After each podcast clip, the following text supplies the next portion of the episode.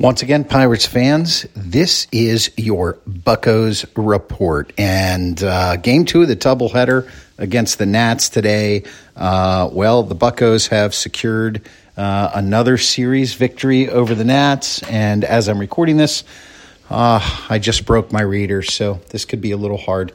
Uh, but anyway, we, you want to talk about an exciting game and an exciting team. This was this was incredible. This game was over in the second inning because the Pirates only gave up one run and they scored one in both the first and the second. So this would have been a 2 1 victory had neither team, uh, had the Buccos not scored again. But they piled 16 runs on um, the Nationals, who once again used five pitchers and they issued seven walks. So this was just total domination all the way around. Uh, Velazquez pitches a, another gem with six innings, five hits, no runs and five Ks, the all important strikeout. And um, Bolton comes in, gives a good performance, two innings, gave up one hit, no runs, and a K. Ramirez comes in and gives up a run at the end of the game, but you know what? Maybe he was just feeling bad for the Nats.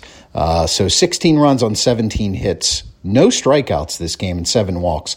That's one thing um, uh, from a hitting perspective that I think uh, the McCutchen and Santana influence have on these guys. It's patience at the plate, which is what we've been seeing. There are four uh, Buccos with only two hits. I say only. Hayes, Maggi, who is being sent back down tomorrow, I believe.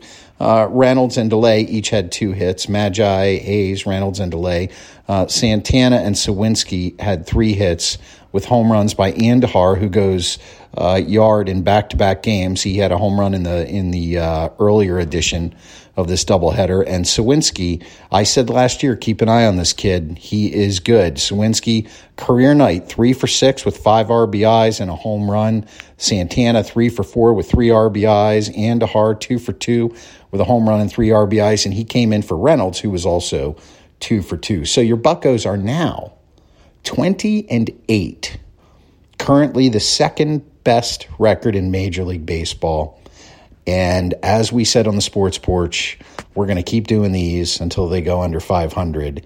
But every time I watch this team win another game with an all round great performance, they did have uh, a stolen base that didn't matter. Um, but when the bats come alive and the pitching is consistent, uh, good things are going to happen. And uh, of course, I did forget at the beginning of this podcast to say thank you for listening to the Sports Porch on the iHeartRadio app, Apple Podcasts, Spotify, or anywhere you get your podcasts.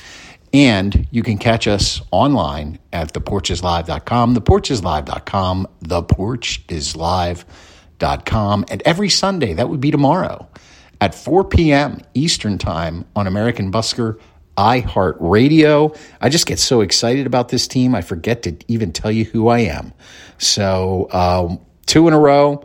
Actually, this is now four in a row. Excuse me. They dropped the first one to the Dodgers. They've now won four in a row.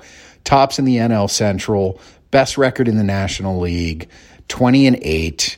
Um, tomorrow's not even a rubber match. If they come out of it with a series sweep, that's great. But you know, we always try to win series to series, two to one. Uh, so, you know, I wouldn't be surprised to see them cool off tomorrow. Uh, but the bottom line is the Buccos are hot. They're hot, and they're going to stay that way. And we're going to stay that way. So, thanks again for listening. Please leave us a review on the iHeartRadio app, Spotify, Apple Podcasts, or anywhere you get your podcasts. And we'll catch you after the next game. Let's go, Bucs.